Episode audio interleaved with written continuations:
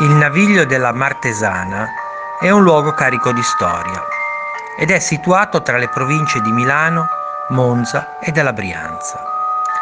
La zona, per i numerosi canali che la attraversano, è molto rigogliosa, anche se molto della fauna e della flora non esiste più, a causa della crescita demografica e dell'espansione moderna degli insediamenti abitativi e industriali. Poco rimane delle zone rurali, anche se qualcosa sopravvive, piccoli misteri che di tanto in tanto ritornano con le loro storie, portando curiosità e inquietudine. Transitando in via Idro, alla periferia di Milano, magari mentre si fa footing, non si può non notare, oltre il canale, una strana abitazione abbandonata che di giorno può solo destare curiosità, ma di notte potrebbe anche mettere i brividi. Davanti a uno degli ingressi della casa vi è una veranda di tegole rosse, ricoperta da un incolto rampicante, un piccolo patio, di quelli dove ci si trovava magari fumando la pipa, dopo una giornata di duro lavoro. Da qualche tempo lì non vi abita più nessuno e potremmo dire che quasi nessuno sa chi siano i proprietari. Ma se ci si sofferma a osservare un attimo quel piccolo patio, si scorgono alcuni oggetti che hanno un che di spettrale. Adagiati perfettamente sull'uscio di casa, ci sono alcune bambole dei tempi andati, due orologi fermi, uno dei quali batte le 11.50 e un'intera collezione di peluche che il tempo ha reso inquietanti alla vista, di cui spicca un gigantesco orso.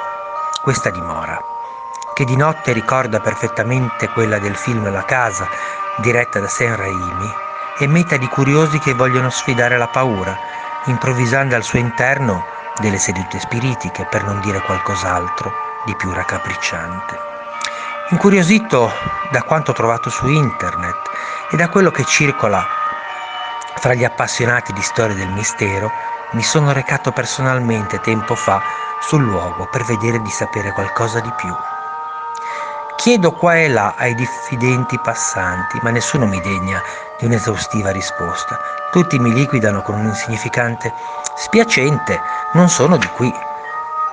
Quando oramai avevo perso le speranze di sapere qualcosa di più su questo infausto luogo, pronto a rientrare in quel della superba, scorgo una vecchietta con delle pesanti borse alle braccia, un po' grassoccia, vestita con abiti lunghi come le nonne di una volta, che mi guarda con aria incuriosita, come se mi stesse dicendo Ma a me non chiedi nulla?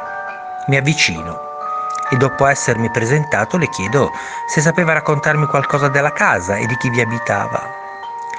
La donna, per nulla infastidita, Dopo aver posato le borse per terra mi dice che dei proprietari nessuno sapeva più nulla, che avevano abbandonato la casa dopo che la loro figlia più piccola era misteriosamente sparita. Sebbene lei non avesse dato una data certa, mi era parso di capire che si riferiva a fatti accaduti molti decenni prima, visto che parlava della fame che seguiva la Grande Guerra, dandomi ad intendere che lei questa storia l'aveva vissuta in prima persona.